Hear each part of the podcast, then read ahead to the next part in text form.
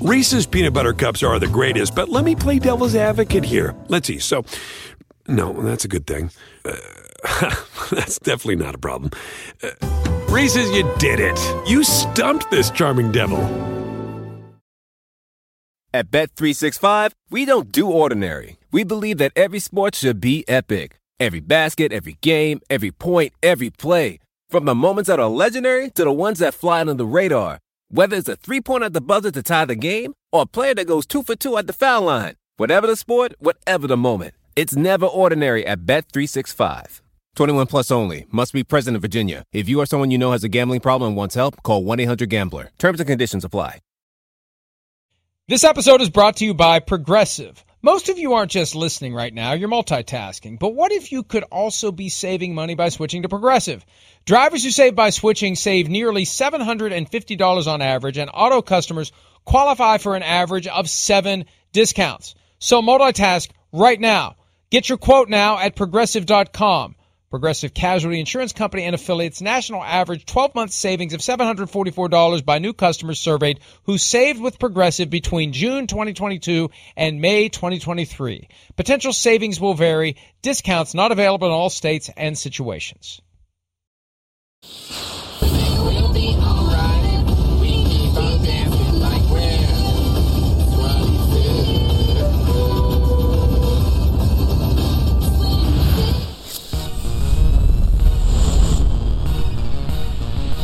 Peter King driving and singing. I didn't make out the tune.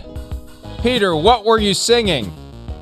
It was 22 by T Swift. You know, I'm only 64 years old now. I've discovered Taylor Swift. well, that's uh, that is something. That reminds me of of a time that we had Al Michaels on the show when it was at noon, and I think did he sing a little Katy Perry? And we'll hear him during the breaks on Sunday Night Football when we only have access. Hear him uh, hing, humming uh, uh, and singing from time to time. So uh, you had a long, crazy journey over the course of the last month. Every time I thought you were done, you you you find another leg of your training camp tour. How many different teams did you end up visiting? Uh, I visited 18 teams, saw 20 teams in all because I went to one game uh, Steelers, Lions, and I went to one camp where they doubled up uh, the Colts and the Panthers. Uh, 18 teams, 20 uh, or 18 places, 20 teams, 20 states, 27 days. So yeah, it was I was out there a while, but you know, Mike, what was really really good about this trip is that you know I live in Brooklyn, and you know Tom Brady and Aaron Rodgers and Patrick Mahomes are not coming to my apartment. I'm going to them. and fortunately, I have enough of a relationship with them so that they'll all talk to me. So, you know, those are the kind of things that, you know, you sort of missed last year. I did a little bit of it, but not a lot. And this was, uh, it was really a great trip. Enjoyed it a lot. Yeah. Uh, before we move on, I'm curious. Comparison, just general big picture comparison to last year and to pre-pandemic. How does this experience fit in those two extremes that we've seen?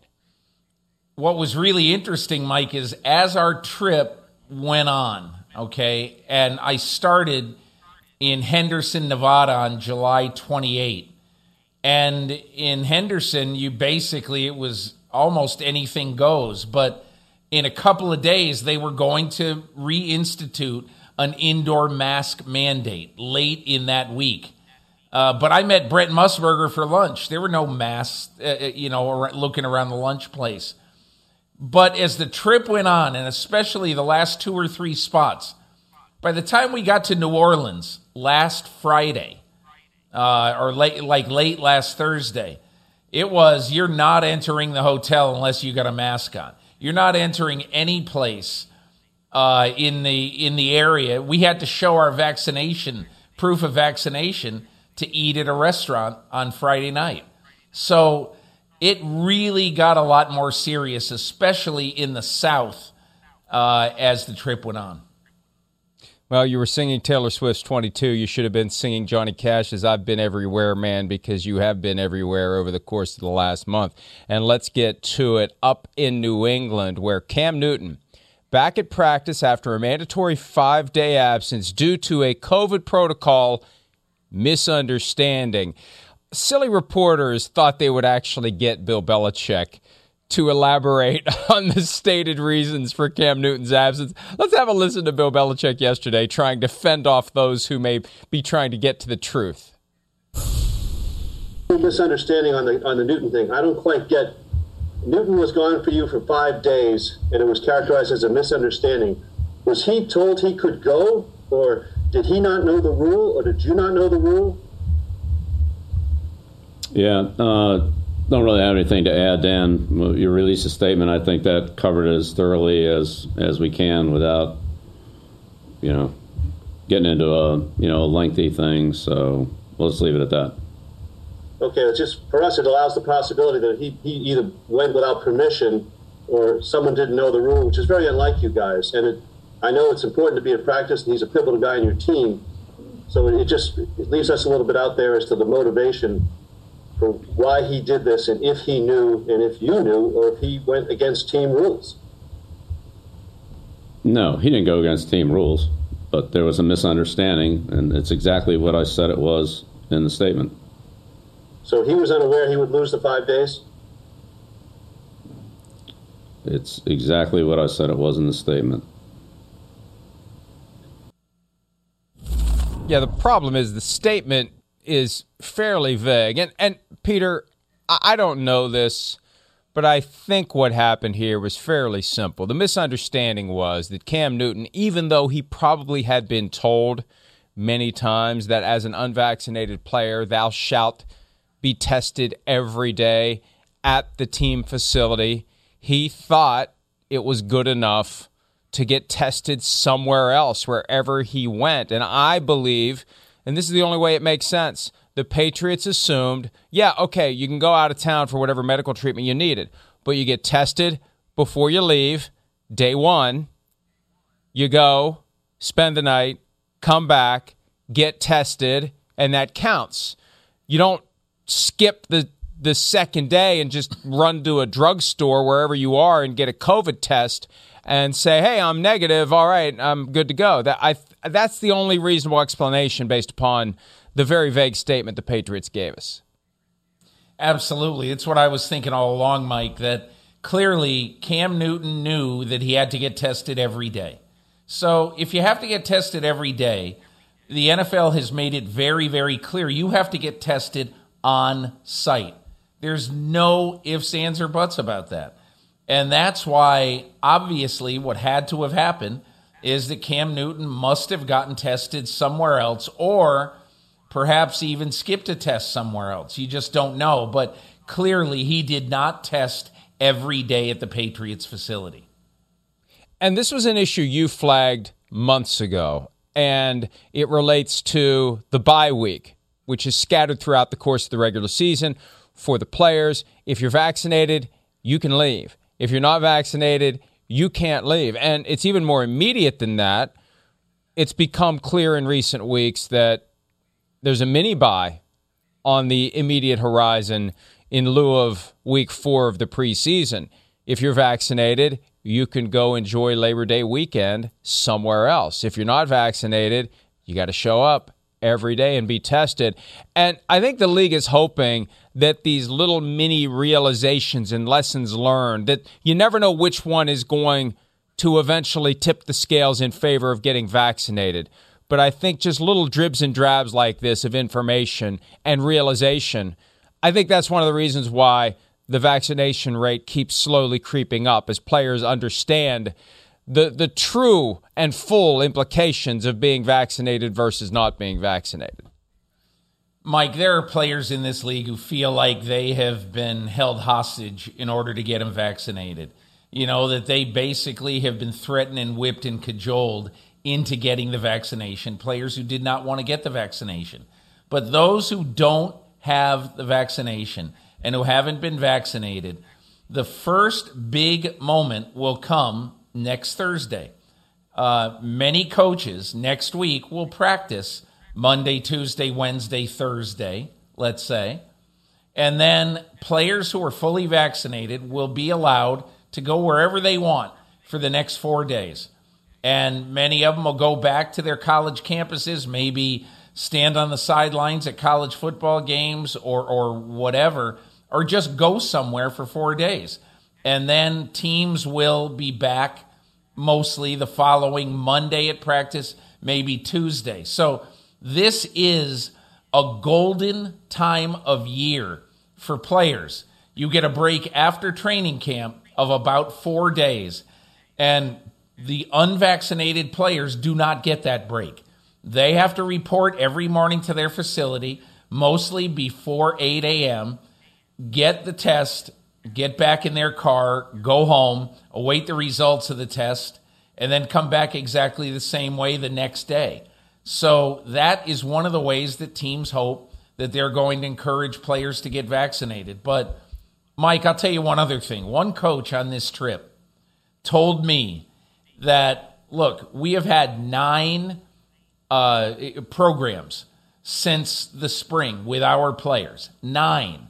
Nine different things. We've either had speakers come in, the NFL, an epidemiologist, somebody, eh, eh, you know, talking to the players.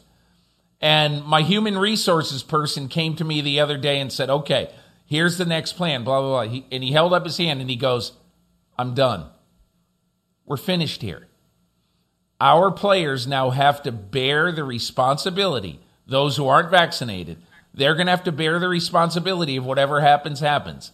We are going to have to bear that responsibility. But it's time to coach football. So there's going to be no more programs inside this team. Well, and at a certain level, it makes a ton of sense because at at a certain point, you're talking to a wall. You're not going to change right. anyone's mind by whoever it is that is put up there, in large part because of the disinformation that has infected the thinking of a lot of people in the country, and some of those people play for NFL teams.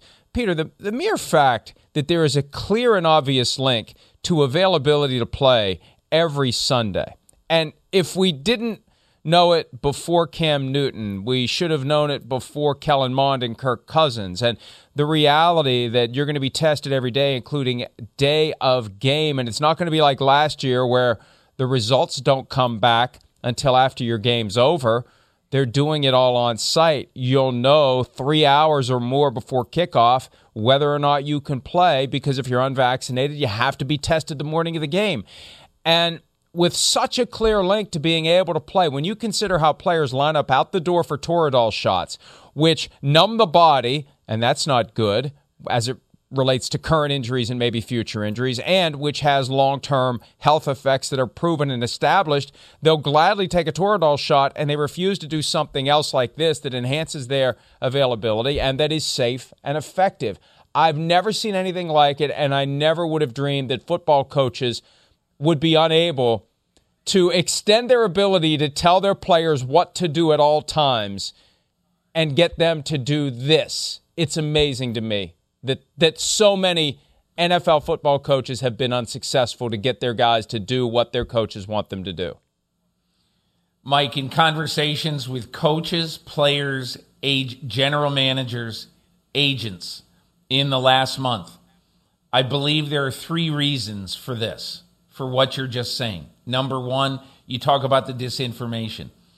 You know, players hear from the teams, from experts, from uh, you know whoever comes in to do these programs. They hear you got to get the vaccine. You should get it. It's best for the country. It's best for your family. All that. Many of them go home, and their wife, their their wives will tell them, "Don't get it." Their father, their mother, their best friends don't get it. It doesn't do any good. It's bad for you. You don't know what's going to happen. Uh, you don't know what the results are going to be in the future. So that is one thing mixed messaging. Number two, and I think this is really, really important.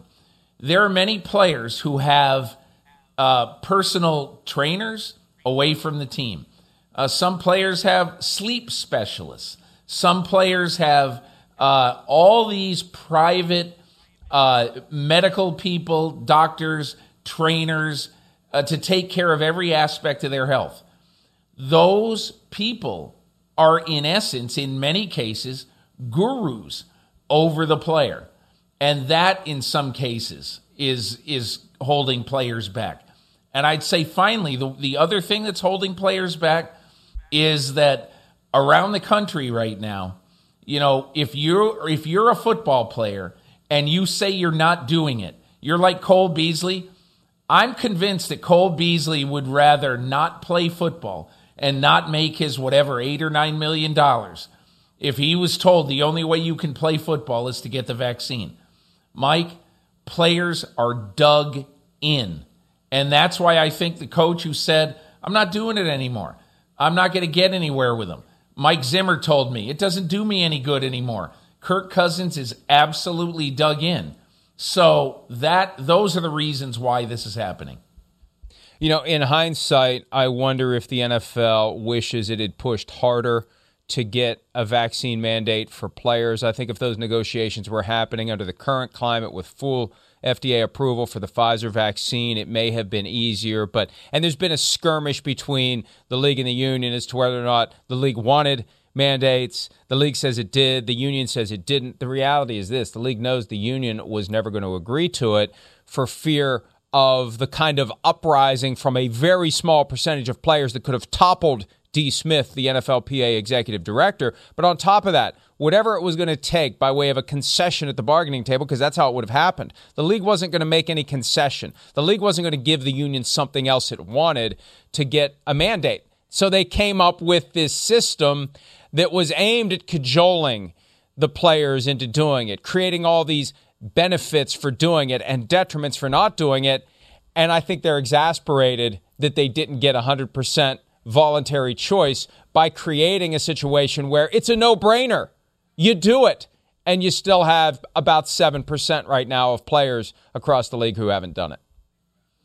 Mike, I talked to somebody early on in this process uh, with very close ties to the top of the NFL.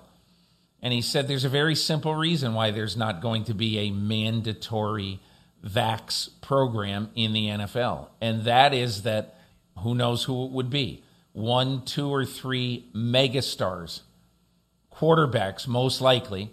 One, two, or three of them would say, I'm not getting vaccinated. And you know what? I'm going to sue you and I'm going to make my money this year by not playing football because I'll win this lawsuit.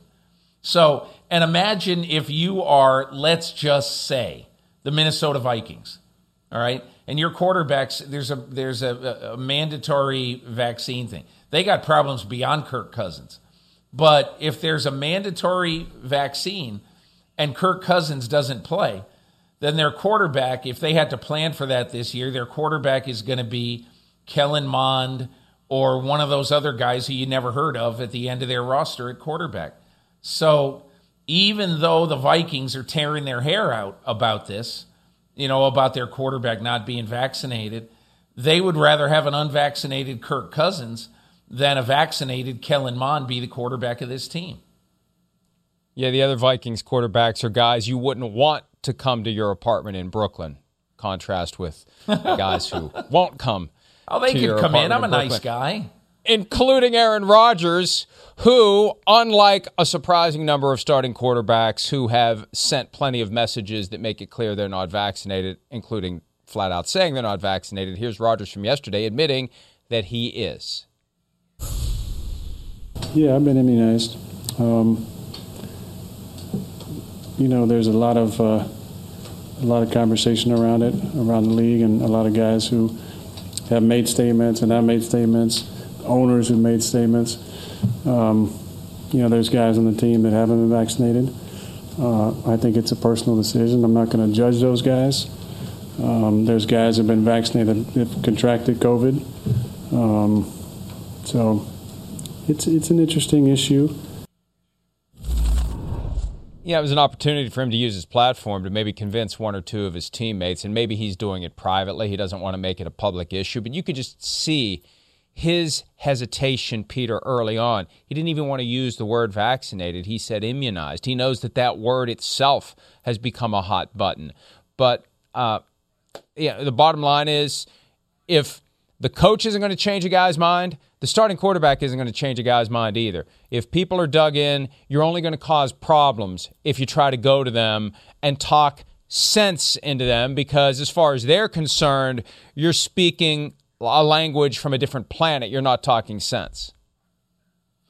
You know, two things, Mike. Number one, I thought it was interesting when Ron Rivera talked to Albert Breer and basically said that one of his players came up to him and said, "Hey, coach, I'm getting the vaccine." Oh, great, great. Yeah, you know, my wife uh, and you know we're having a baby, and I just want to make sure that you know we're all safe and everything like that. And and I'm sure what's going through Rivera's mind and all that. He said, "Wow, I mean, now we see. I've had cancer. I am really in you know in danger if I get COVID of getting really, really ill, even though I've had the vaccine." And so that is one thing. And I think the one other thing, Mike, I had a conversation with an admitted uh, anti vaxxer on this trip. The only way this conversation happened is that I said, I just want to try to understand. I just want to have a conversation. Not going to write about it, not going to, and, and look, no names, no anything here. But I said, you know, the one thing that really bothers me about this, aside from the obvious, and we're not going to we're not going to agree on this so there's no sense in going back and forth. But the one thing that bothers me is when players will say it's a personal decision. A personal decision a personal decision does not necessarily hamstring an NFL franchise if that personal decision causes that player to miss two games. And if that personal decision causes let's say if it's a quarterback causes his team to go 0 2 in those two games and the team to miss out on the playoffs. That's not a personal decision. And so this player basically said, You know, you're probably right. I think in the future I'm going to call it a private decision. That's correct. It is not a personal decision. It's very technically a personal decision, but a personal decision is not one that uh, you know that has no effect on whatever millions of people and a franchise worth billions of dollars. I agree with you completely. Peter, personal decision just became the label that was used by those who don't want to talk about it because they know that there will be a large percentage of the population that just shakes their heads and says, You're being a selfish person with this personal decision because you are. And, and this is why I have such an issue with Kirk Cousins. Kirk Cousins, to his credit, has basically gamed the system for the last six or seven years because Washington stupidly handled his contract and franchise tagged him once and franchise tagged him again and then he hit the open market and that rarely happens with a healthy quarterback under 30 so he got 28 million a year from the Vikings and then he restructured after a couple of years and now he's getting more than 30 million a year from the Vikings. He's getting about 2 million a game and he's not a 2 million dollar a game quarterback let's face it. And so he's content to not be vaccinated and to potentially test positive the day of a game potentially have a close contact with an infected person the day before a game and get paid his full 2 million and not play. That's what with him specifically that's what I have a problem with because I don't care what your personal reasons are. This goes directly to your availability to earn money that you really aren't good enough to earn if we're going to be honest about it. And that that's what bugs me specifically about his situation. I, it, who can argue with that? I mean, the bottom line in the whole thing is that I believe, especially in the position of being an NFL quarterback, that um, no matter how strongly you feel about the vaccine, I just think it's a huge mistake to not get vaccinated. Just it, it, well, jo- that one position in this game. I mean, all positions are valuable. Obviously, all 53 players on the roster are valuable, but a starting quarterback, especially a starting quarterback who it's been proven time and again when you look at the depth chart at quarterback, it's not like you've got a decent backup behind you. You don't. You might at some point, but you don't right now. It's just it's exceedingly you're just playing with fire. And you know, in in this day and age of ever spreading legalized sports betting, it's amazing that we don't have greater transparency as to which starting quarterbacks truly are and aren't vaccinated. And when you consider that it it does go down to game day, it goes down to hours before kickoff. It's a fairly important piece of information if you're going to have your starting quarterback for that game, whether it's close contact, five days gone, positive test 10 days gone for probably two games if it happens on the day of a game that you test positive. I, have seen photos from training camp, and you see different starting quarterbacks with masks on, and you kind of assume that if you're wearing a mask anywhere at practice, you're probably unvaccinated, unless you're really, really, really cautious and wearing a mask outdoors, even though you've been vaccinated, which I think is highly unlikely. But this absence of transparency is a problem for the NFL, too. And I think at some point, they have to ask themselves do we have an obligation to the betting public in the states where it's legal now? To wager on games. Is there an obligation, just like on the injury report, to say who and who isn't vaccinated? So we have an idea of the universe of guys on a given team who all of a sudden may not be available to play on Sunday, Peter. Well, you know, in an ideal world that had happened, but players, the union, uh, would clearly claim HIPAA, and uh, I HIPAA. think they would win. Ah. Bah. HIPAA doesn't apply. HIPAA doesn't apply. No, HIPAA doesn't apply. It really is amazing. Well, though, they that there's so yeah. it, there's it, so much transparency on everything else regarding a player's health, but on this, it's a guessing game. I'm not really sure there is all that transparency in everything, you know, because teams, no matter what the injury report says, teams hide injuries all the time. We yeah. see it every year. Yeah, so like a torn MCL I, for the entire season by Tom saying. Brady. in an ideal world, Mike teams wouldn't hide injuries, but teams do hide injuries. And so, therefore, I don't think there's any chance that the NFL would ever, I don't think the NFL would mind it if everybody knew, but I don't think the NFL would ever win at being able to put that on an injury report. This is something we've never seen before, though, and it comes at a very weird time. And the idea that there is an unknown cluster of players on every roster who may be immediately and suddenly unavailable to play on the day of a game, and we don't know who they are. I don't think that's going to fly two weeks from now.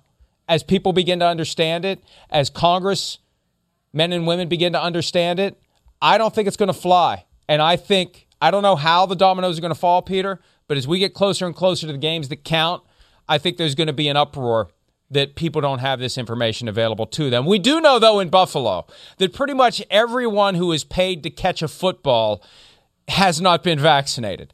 Uh, and, and someone told me the other day, like seven Bills receivers aren't vaccinated. I don't know that that's the case, but we know of two who aren't vaccinated. One is Isaiah McKenzie because he posted yesterday and doxed himself. Oh, we should. Oh, there's his. Pay no attention to the email address. He posted it though on Twitter. He got fined by the league for not wearing a mask on two different occasions the day before. The league is not messing around. He mocked it. I mean, this isn't a guy who's making 10 million a year. 14,650 is a nice little chunk of change for anyone, but he doesn't seem to care. So, and that's the other side of this, Peter. If you're not going to be vaccinated, number one, you better follow every rule that's been put in place. And number two, don't mock the process.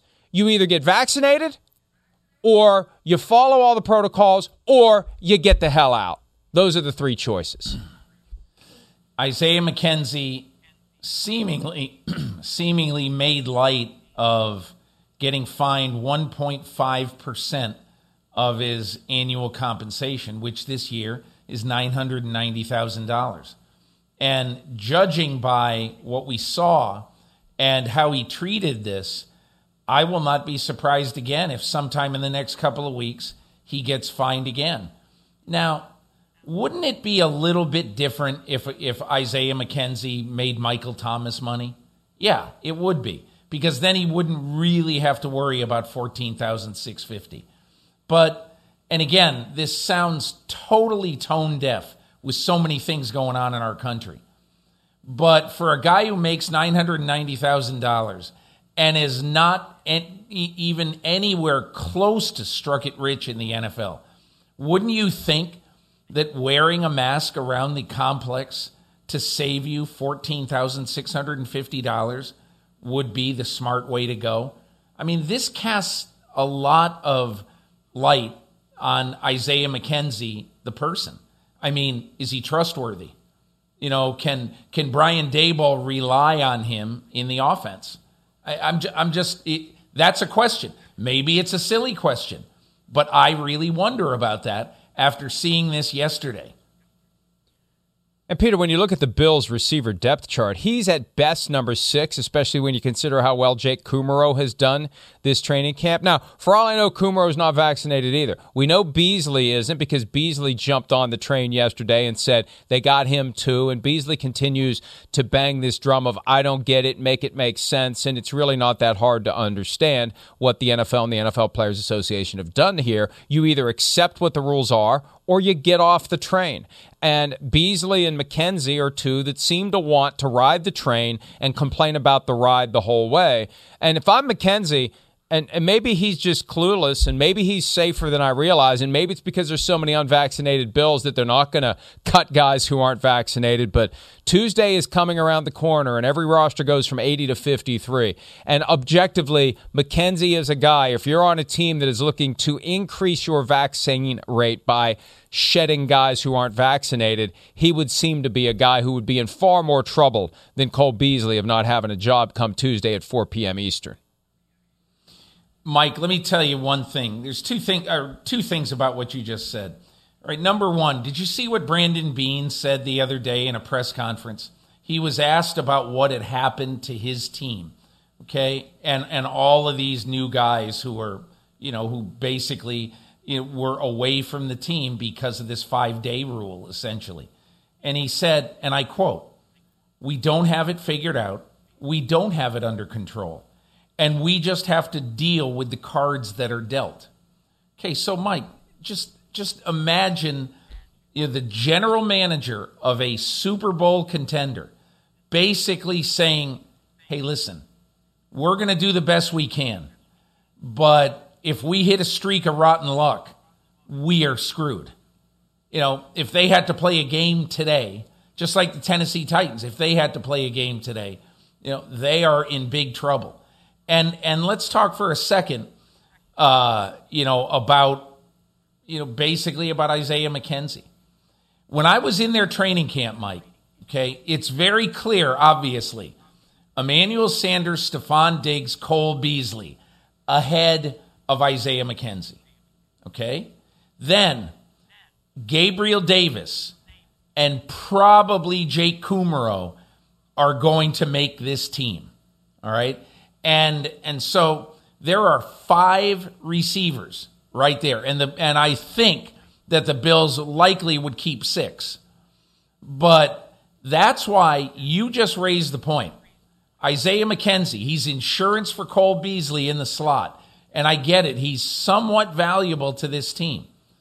But I don't know what I would do if I were Brandon Beane and Sean uh, uh, McDermott right now. Would you keep him? And risk this happening again? Would you keep him and risk him being a squeaky wheel about this process and and being a distraction during the course of the year? Is a fifth or sixth receiver on the team worth that? The Bills are going to have to decide. And Peter, here's the other reality that may be unique to the Bills. Maybe the Vikings are in this camp as well. To the extent that players who remain after Tuesday at 4 p.m. Eastern believe that guys were cut because they're not vaccinated.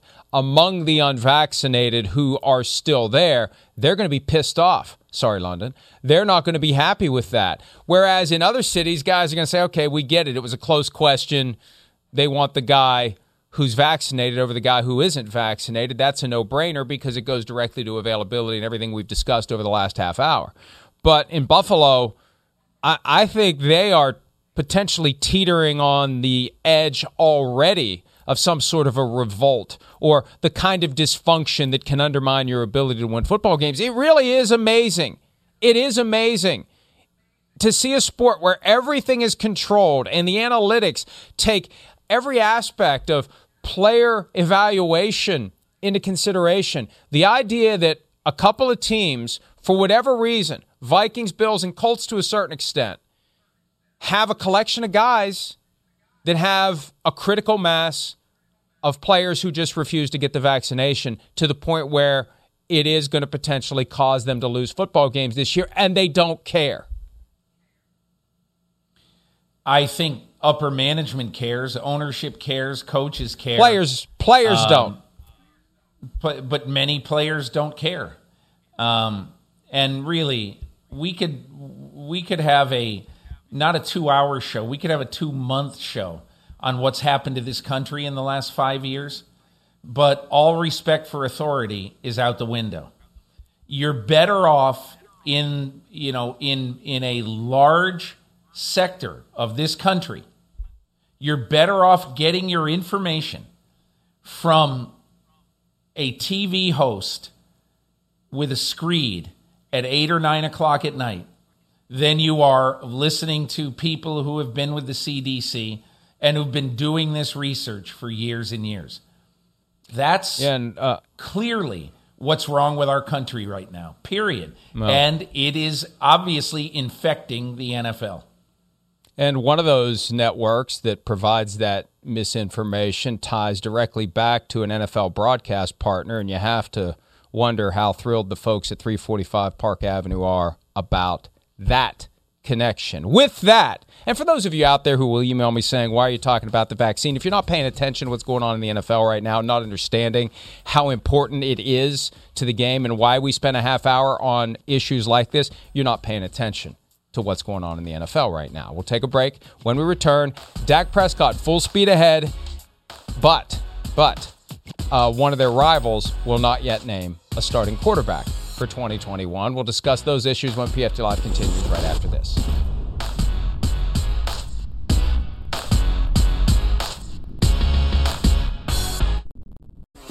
It's awesome to have Dak back. Obviously, in the team setting, that was the biggest thing. He's been around, obviously, each and every day in some capacity. But uh, obviously, having him out there in 11 on 11 is huge. Uh, it's great for him. It's great for the morale of everyone on our team. I think, especially for our offense. And uh, I thought he looked great, and we're fired up. Did he, have any, any limitations at all, or did he? And, and what's the plan going forward?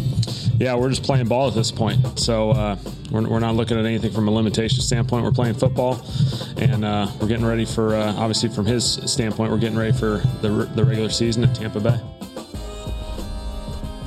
Kellen Moore, Cowboys offensive coordinator, no limitations for Dak Prescott. He had that funky shoulder injury down in the lat muscle, a pitching injury, an injury beyond the expertise of NFL trainers to the extent where the Cowboys had to consult with a couple of MLB teams.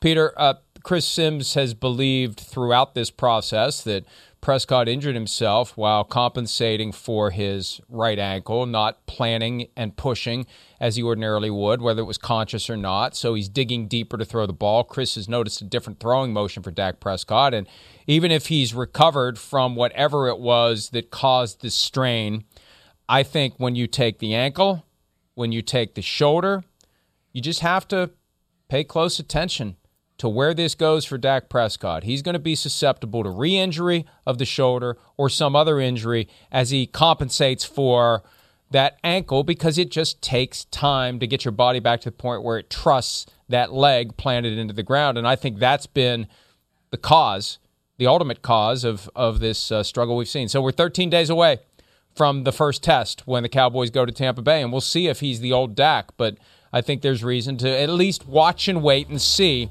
how he plays, how he performs, and if he stays healthy.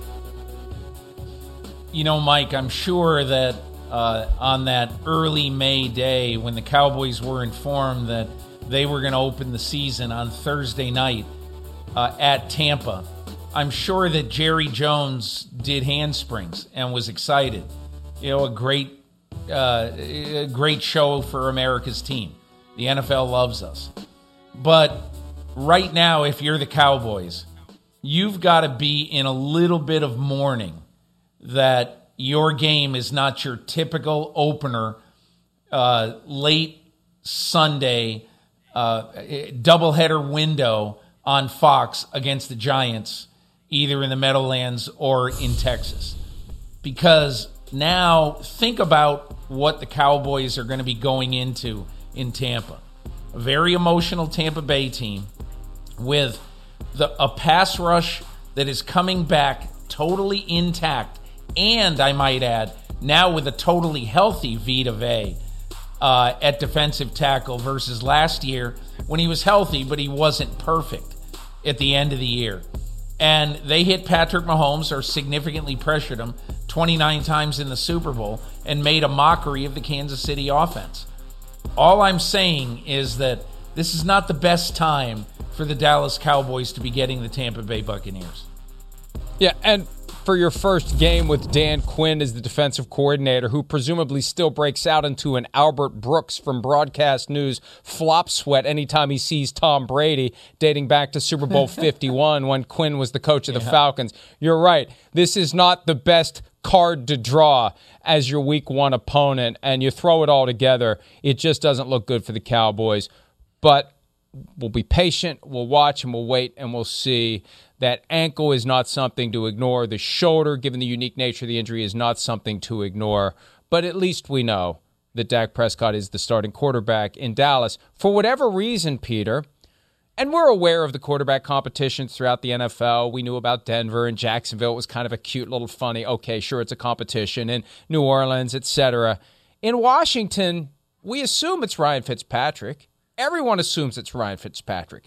I assume Ryan Fitzpatrick assumes it's Ryan Fitzpatrick. Here's Ron Rivera, the Washington coach, talking to reporters about his position on not naming, for now, a starting quarterback.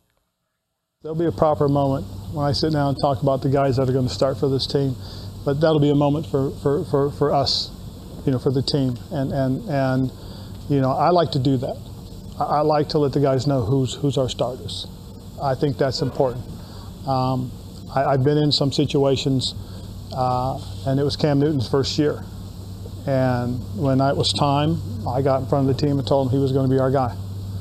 And uh, I think that's that's something that, that, that I need to tell everybody, as opposed to leaking out.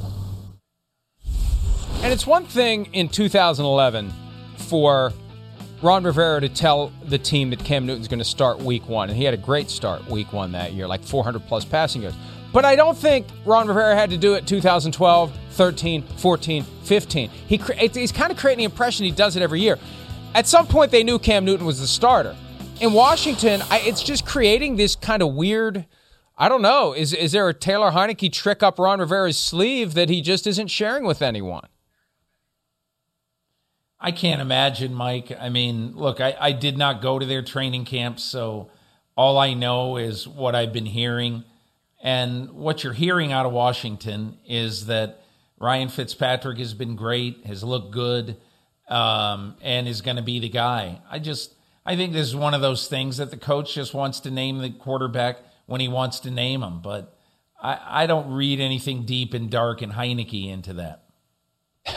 and and the thing about Heinicke, I thought he was spectacular in that playoff game against the Buccaneers. No but he played with a degree of reckless abandon that is not physically he sustainable did. for a 17 game season. Right. You could tell he was treating this, and I respect it, he was treating that game as the last game he's ever going to play. Yes. This is his opportunity right. to get their attention. And he got a nice little contract out of it. Kudos to him.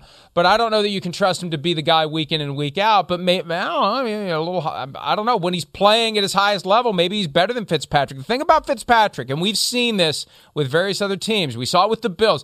People are acting like he's never been a clear, unquestioned starter before. He was in Buffalo, and then it fell apart. We've seen him elsewhere he he puts a good run together and we believe in Fitz magic and then it falls apart. And at some level, Ron Rivera's got to be thinking about that. You know, I'm putting all my eggs in this basket that has had the bottom drop out five, six, seven times over the course of his career. How do I know it's not going to happen for me? Let's let's let's neutralize the effect of the starting quarterback and focus on our defense and our running game. But you got this other. I'm just, it's until he names him there's there's a reason for him not naming him. Until he names him, I don't know what the reason is, but uh, I'm just kind of wait and see. Just kind of a, an odd little. I don't know why they're doing this, and uh, maybe there is nothing to it. But there would definitely be nothing to it if he just come out and say Ryan Fitzpatrick's his starter. I think the one other thing that he's doing is he's basically telling his team and telling the world that, hey, listen, Taylor Heinicke showed us something in the wild card game against Tampa Bay. And what he showed us is that he wasn't afraid of big bad Brady. He wasn't afraid of that pass rush. He came in and he played a B plus football game in what might be the only time he'd ever play in a big game in his NFL life. I think Ron Rivera was incredibly impressed with that. And I think he wants to say to his team, listen, if Taylor Heinicke, for, for whatever reason, is the quarterback of this team for 10 weeks in a row, we're going to win. And I, in my opinion, the other, you know, you talk about why is he doing this? I don't know. But one of the one of my theories is basically that he can now stand up in front of his team and say, "We got two quarterbacks," just like uh, Vic Fangio can do, knowing that Drew Lock is pretty good, and if he has to play, they're not going to be in the dumper. Yeah, uh, we'll see how that all plays out. Now, we mentioned earlier that Peter has been to 18 different camps, seen 20 different teams. When we return, we're going to start to download information from Peter that he gleaned from his trip, starting with the NFC teams that he witnessed. We'll do that when this Friday edition of PFT Live continues right after this.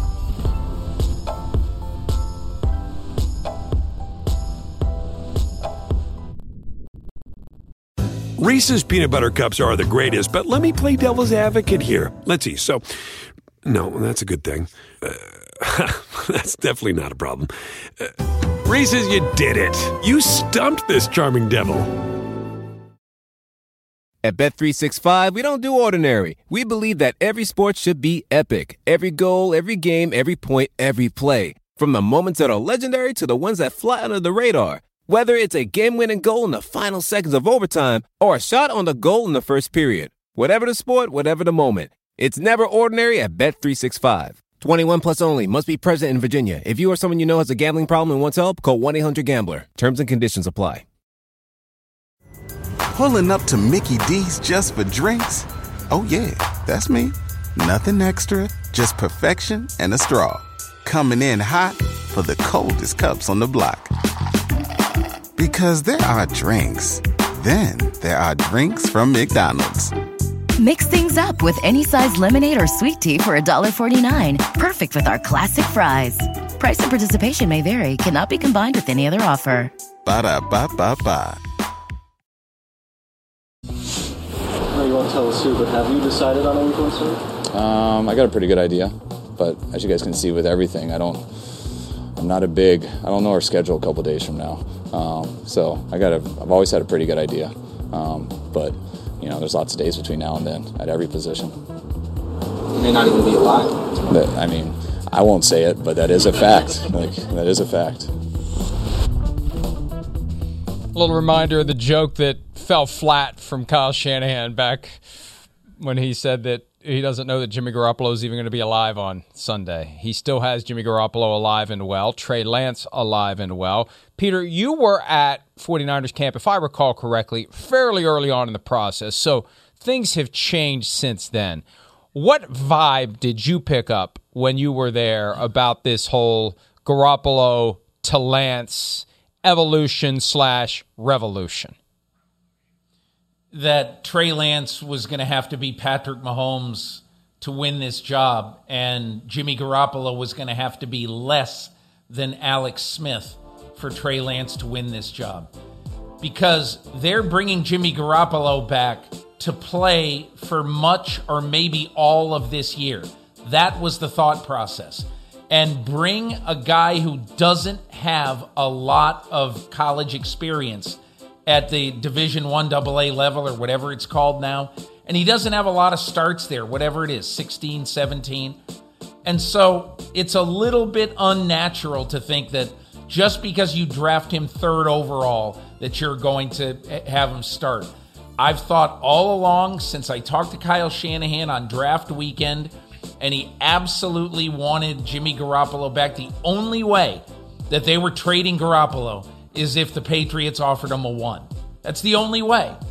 And because that never happened, the 49er, 49ers basically hang on to Garoppolo and think he's going to be their starter, at least at the start of this year.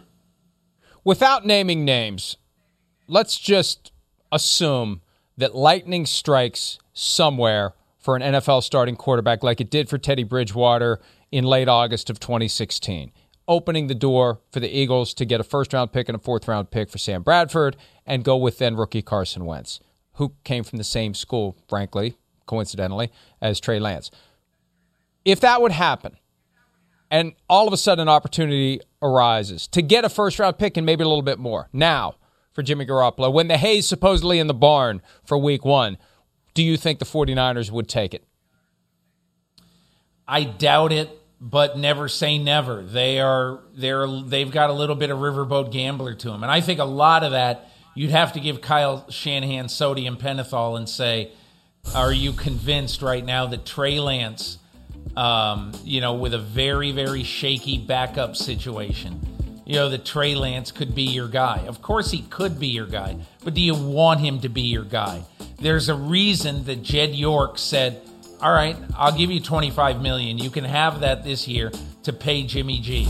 And and so if you've already determined that you can do that, I think they want to have both of the quarterbacks on this team and they want to just pick the best one as the year goes on and have the insurance that Kyle Shanahan has not had in his first 4 years. Last point on this, I don't know if you saw the show yesterday and if you didn't, how dare you. One of the things that, that I drew out of Jimmy Garoppolo's most recent press conference when he was asked about a conversation with Drew Brees, who was visiting practice. And I think the setup was comparing Garoppolo's experience now to Drew when he was with the Chargers and Philip Rivers was there. I think Garoppolo misunderstood the question and he answered it by saying he talked to Drew about recent experience of exiting the field for Taysom Hill. And through it all, Peter, what Garoppolo said, I got the clear vibe. He's prepared to shuttle in and out as we get a fairly healthy dose of Trey Lance as the alternative to Garoppolo at any given moment of any given game. Do you think that that is how it's going to unfold if Garoppolo is still on the team? Yes, not quite as freely four or five times a game as often happened with Trey Lance, but yes, I do think that Trey Lance comes in as a middle reliever to get out one or two batters, even though the major league rule now is you got to face three batters. But he comes in just for brief appearances, one or two plays, and then shuttles back out. That's what I think is probably going to happen early in the season.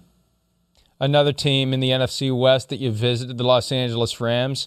Matthew Stafford, the new quarterback. Uh, there's just been a presumption from the moment the word broke in late January of the eventual trade for Matthew Stafford that this takes the Rams to the next level. They get to the final eight with Jared Goff. Who knows how high they can climb with Matthew Stafford? How much better do you believe the Rams' offense will be with Stafford pulling the trigger of the passing game? I think they're going to be significantly better, if only for the fact that Sean McVay fell out of trust with uh, Jared Goff.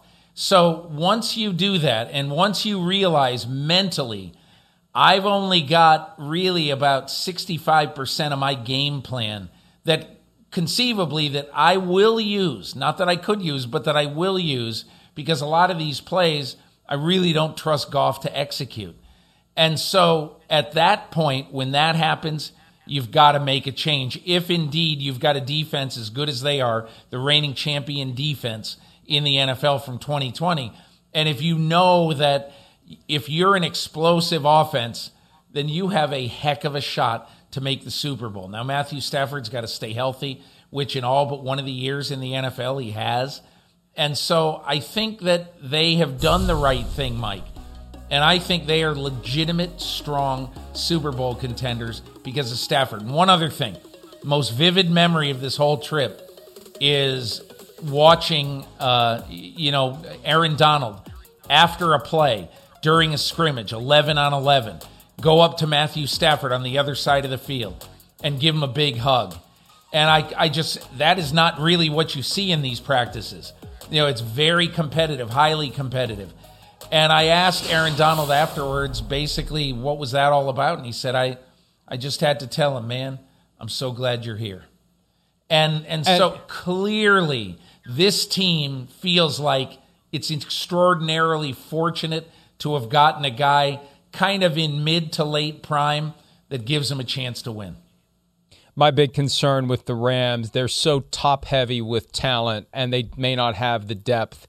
And if they do get that injury to Stafford or Donald, who was hurt late in the year, or Jalen Ramsey or another key player, are they going to be able to pick up the slack? And they're dealing with it now at running back. They lost Cam Akers, who I think was going to be a breakout star of the 2021 season before camp even began. They got a little desperate this week. I think they gave up too much for Sony Michel, but it just shows you what may happen to a team that has been giving away draft pick after draft pick. When you lose the star players you acquire with those draft picks, you better have someone else ready to go. That's going to be the challenge for the Rams. The challenge in Seattle, keeping Russell Wilson happy. Happy for now. Here he is with Peter King from Peter's training camp tour talking about his potential frustrations with the Seattle Seahawks.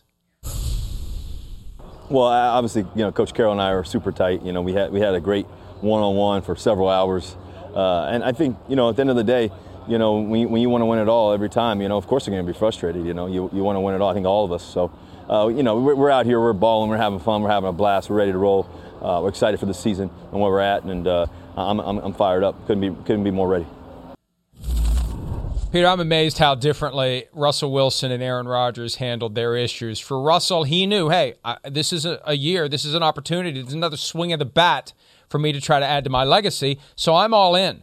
Uh, those problems that I talked to Dan Patrick about, it's like it never even happened. Rodgers, he shows up and bares his soul about all of his issues with the Packers first day at a press conference. Slightly different approach. Uh, do you think it's going to work this year for Russell Wilson and the Seahawks? It's going to work for the next five months. Uh, you know, no question about it. The question is what happens after that time. I think the Seahawks, for now anyway, are still going to draw a line in the sand. You know, the overwhelming thought I got after leaving there, Mike, is that um, just like in Green Bay, where no matter what anybody says about Aaron Rodgers now, no one knows if he's going to ask out after this year. Nobody knows. It's just too early to know. You've got to see what happens this season. I think Russell Wilson and Shane Waldron, his new offensive coordinator, comes in from the Rams, more imagination, and I think he will have more acceptance to the ideas of Russell Wilson, um, you know, than the previous regime. So, in my opinion, I think Shane Waldron is going to have a lot to do with whether Russell Wilson makes a stink at the end of this year or not. Yeah, one of the most telling nuggets that emerged in the offseason, the article from The Athletic, where when the Seahawks were struggling, they had the short week upcoming against the Cardinals, and Russell Wilson shows up to a coaches meeting with some ideas and is politely told to leave. So uh, if that happens this year, especially because they started so strongly last year and it all fell apart, if that kind of thing happens this year, we're going to be right back where we were come February. We mentioned Aaron Rodgers. You talked to Aaron Rodgers. We've heard from Aaron Rodgers. He's still strategically cryptic, and that's kind of the way he's always been. Um, how do you think the season is going to play out? We don't know what's going to happen after the season, but how do you think things are going to play out now that he's back and he's really not working nearly as hard as Russell Wilson to act like everything that happened in the offseason didn't happen? I mean, his most telling thing to me came when, uh, you know, he really would not talk about the future. And when I asked him if one day he's going to bare his soul about the problems that he had in Green Bay, and he took a long pause, stared out at the field, and said, Some things are better left unsaid. And Mike, you know that during the course of the year, and you are the champion of this, and I say this to give you credit because usually there's something in what a guy says that you can start to pull a string on and you finally get to something. At some point during the course of the year, everybody thinks that Aaron Rodgers is going to say something like, oh man, I'll tell you what, I bought some property in Colorado in the offseason. Really love it there. And I'm joking, obviously. But at some point, Aaron Rodgers is going to say something that everybody is going to run with and say, see, he wants out, or see this, see, he's going to get a new contract, or he wants more money, whatever. Aaron Rodgers, I believe, is determined to play this year and to speak this year with no words about calendar year 2022. And if he can do that, all credit to him. But when I left there, that is the thing I thought he was determined to not do this year which is to talk about the future and only to live in the present day. Well, you will know, Peter, if I am successfully pulling on an Aaron Rodgers related thread because he will declare in front of his locker that people should not waste their time reading. Guys like Mike Florio. Crap. I mean, don't waste your time. There it is. Reading, uh, reading crap like that. there it is. there it is. I knew if I talked long enough, it would roll. Somebody in the control room, Peter, always has their button on that clip. They got one finger on that clip, and they got the other finger on the Hail Mary from 1975 when Drew Pearson pushed off Nate Wright. And if, don't play that now, please. Let's move to the Tampa Bay Buccaneers. You can play that when we get to the Vikings. Yeah, well, yes, thanks. Uh, look, no one's repeated as NFL champion since 2003, 2004 when the Patriots and Tom Brady did it. It's difficult to do. You're you're the team that everyone's trying to beat. You you have to climb the same mountain you just climbed. It's kind of hard to get motivated to do the thing you just did, but the difference is Tom Brady because for him it's mountain number 8. He's got number 7, he wants number 8 on his way to number 9. Uh, your sense of the vibe around the Buccaneers as they try to do something that hasn't been done for 17 years?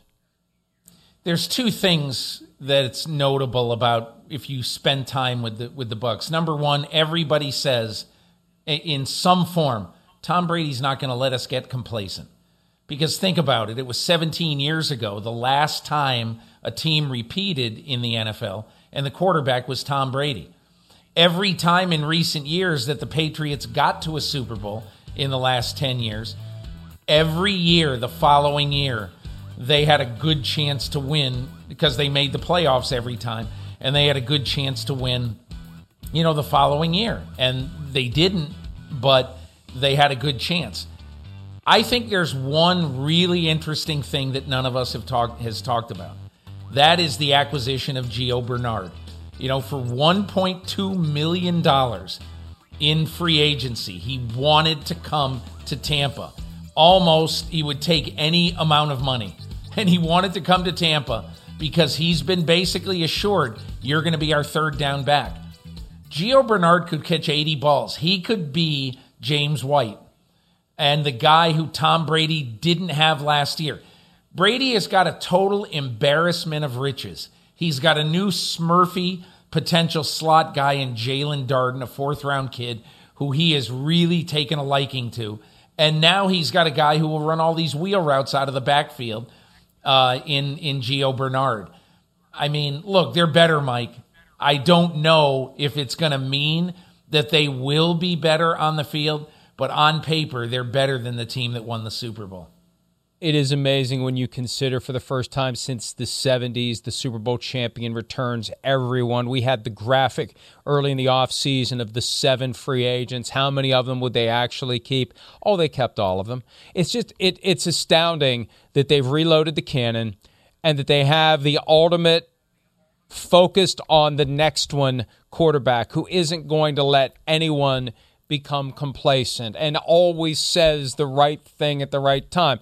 Remember the the comment that that I think you shared with us when Devin White was down in the mouth because he didn't make it to the Pro Bowl. And Tom Brady said yeah. to him, "What the hell do you care about the Pro Bowl? We care about the Super Bowl." And you know, Mike, Shaq Barrett told me something interesting at Bucs camp. Because I said to him, "Man, you know what a run you guys had." You know, Brees, Mahomes, Aaron Rodgers, you beat them all and all this. And, and he basically said, Hey, look, I'm a little bit ticked off about the Super Bowl. And I said, Why? He said, I missed three plays. I should have been the MVP of the Super Bowl. He said, There's something that drives all of us a little bit differently. But I look at last year and say, if I just make the plays I should have made, I would have won the MVP of the Super Bowl. So he said, We all have different motivations. And he goes, Mine is to get back to that game because I want to win that award. Yeah, good luck with Tom Brady at quarterback. Maybe maybe after Brady's gone and Blaine Gabbert is the quarterback, the most underrated player in the NFL, yeah. according to Bruce Arians. Maybe that's when Shaq Barrett will have a chance to win the Super Bowl MVP. Of course, you got to get to the Super Bowl with Blaine Gabbert. In New Orleans, where last year the Saints did everything they could – to keep Brady and company out of the Super Bowl, swept them in the regular season, blew them out in a Sunday night game. We're up 10 points in the second half in the playoff game until it all fell apart. Uh, we've got Jameis Winston. We've got Taysom Hill. The, the needle is pointing toward Winston after that spectacular performance on Monday night against the Jaguars. How do you think this plays out? And and you know, I've thought all along, Peter, that it hurts Taysom Hill that he's so versatile because if it's close, Of course it does. You go with Winston and you let Taysom Hill continue to be Taysom Hill. If Taysom Hill is the quarterback, Jameis Winston is a classic NFL backup, could go 5, 6, 8, 10, 12 games never getting on the field. If Jameis Winston is the choice, uh, Taysom Hill is going to be one of the best special teams players on the on the team. He's going to play 15 snaps in the regular offense during the game. He's incredibly valuable. They believe that Taysom Hill is going to be more of a factor at tight end this year than he ever has been before because I mean, look his body, he's got sort of a tight end body. He's kind of got a Tebow body, you know, with a big chest and everything. But I'll just say this, Mike. In the afternoon, I met Sean Payton last Friday in New Orleans. And one of the things he said to me in the course of conversation, man, where we'll really miss Drew is in the two minute. He was a master of the two minute. So, as if on cue, that night, team practiced in the Superdome. It's the last series of the night. They're backed up. It's third and long. 47 seconds to go in the two minute. And Jameis Winston throws uh, Chris Hogan, who's going to make the team, by the way, you know, everybody's for- favorite former Patriot. Chris Hogan does a double move and he gets behind the corner, and Jameis Winston throws a beautiful ball about 50 yards in the air. Hogan catches it, scores a touchdown. And just as Sean Payton is saying, man, I'm worried about the two minute offense. All of a sudden, Jameis Winston hits a grand slam in that two minute offense. So I honestly thought when that play was made, I said Jameis Winston's going to win this job. And I still think he will. Well, in that play from Monday night, the throw to Marquez Callaway early in the game, Yeah. the longest throw by any Saints quarterback since 2016. That that air up distance of 53 plus yards, and that's an element that Winston brings to the offense. He's a guy who threw for 5,000 yards. I know he had a lot of interceptions a couple of years ago. It became a thing. The first 30 and 30 guy with touchdowns and interceptions, but Payton irons that out, and uh, they're not going to miss a beat in New Orleans. And that may be the team. You know, I'm trying to find the teams in the NFC, Peter, that the Buccaneers need to be the most worried about. I think they need to be worried about the Washington front seven if they cross paths with them again in the playoffs. They need to worry about the Packers if things don't implode in what could be Aaron Rodgers last year, but they got to worry about the Saints in their own division. Agreed. I mean, the NFC has got some sneaky good teams. I think Washington is going to be sneaky good. Uh, the Rams obviously are going to be good. And look, I think the 49ers are going to be very good. The 49ers and Rams, that's going to be the best, in my opinion. I think it'll be the best pennant race in football. And the biggest reason is that all four teams in that division can win on the road against any team in that division. That is what makes a division fantastic. And and that to me, that's far and away the deepest division in football. And with an extra regular season game, attrition becomes critical. What will happen to these teams when they inevitably lose key players? Will the backups be able to come in and get it done? Because it will happen. With 17 games on the way to 18 eventually, it will happen. Let's take a break. When we return, what Peter le- learned on his training camp tour from the AFC teams. And of course, I knew we wouldn't get out of this segment without this moment of blatant offensive pass. What a thing of beauty that is. Blatant Beautiful. offensive pass interference. We'll be back with more. Throws the ball right out of the stadium. The ball's still bouncing around in Minnesota somewhere. In Brainerd. There it is. Uh, we always have the second Mall of. America. At the Can Mall of America. Just go to break. I don't need to see No. this again. It it is ingrained in my soul.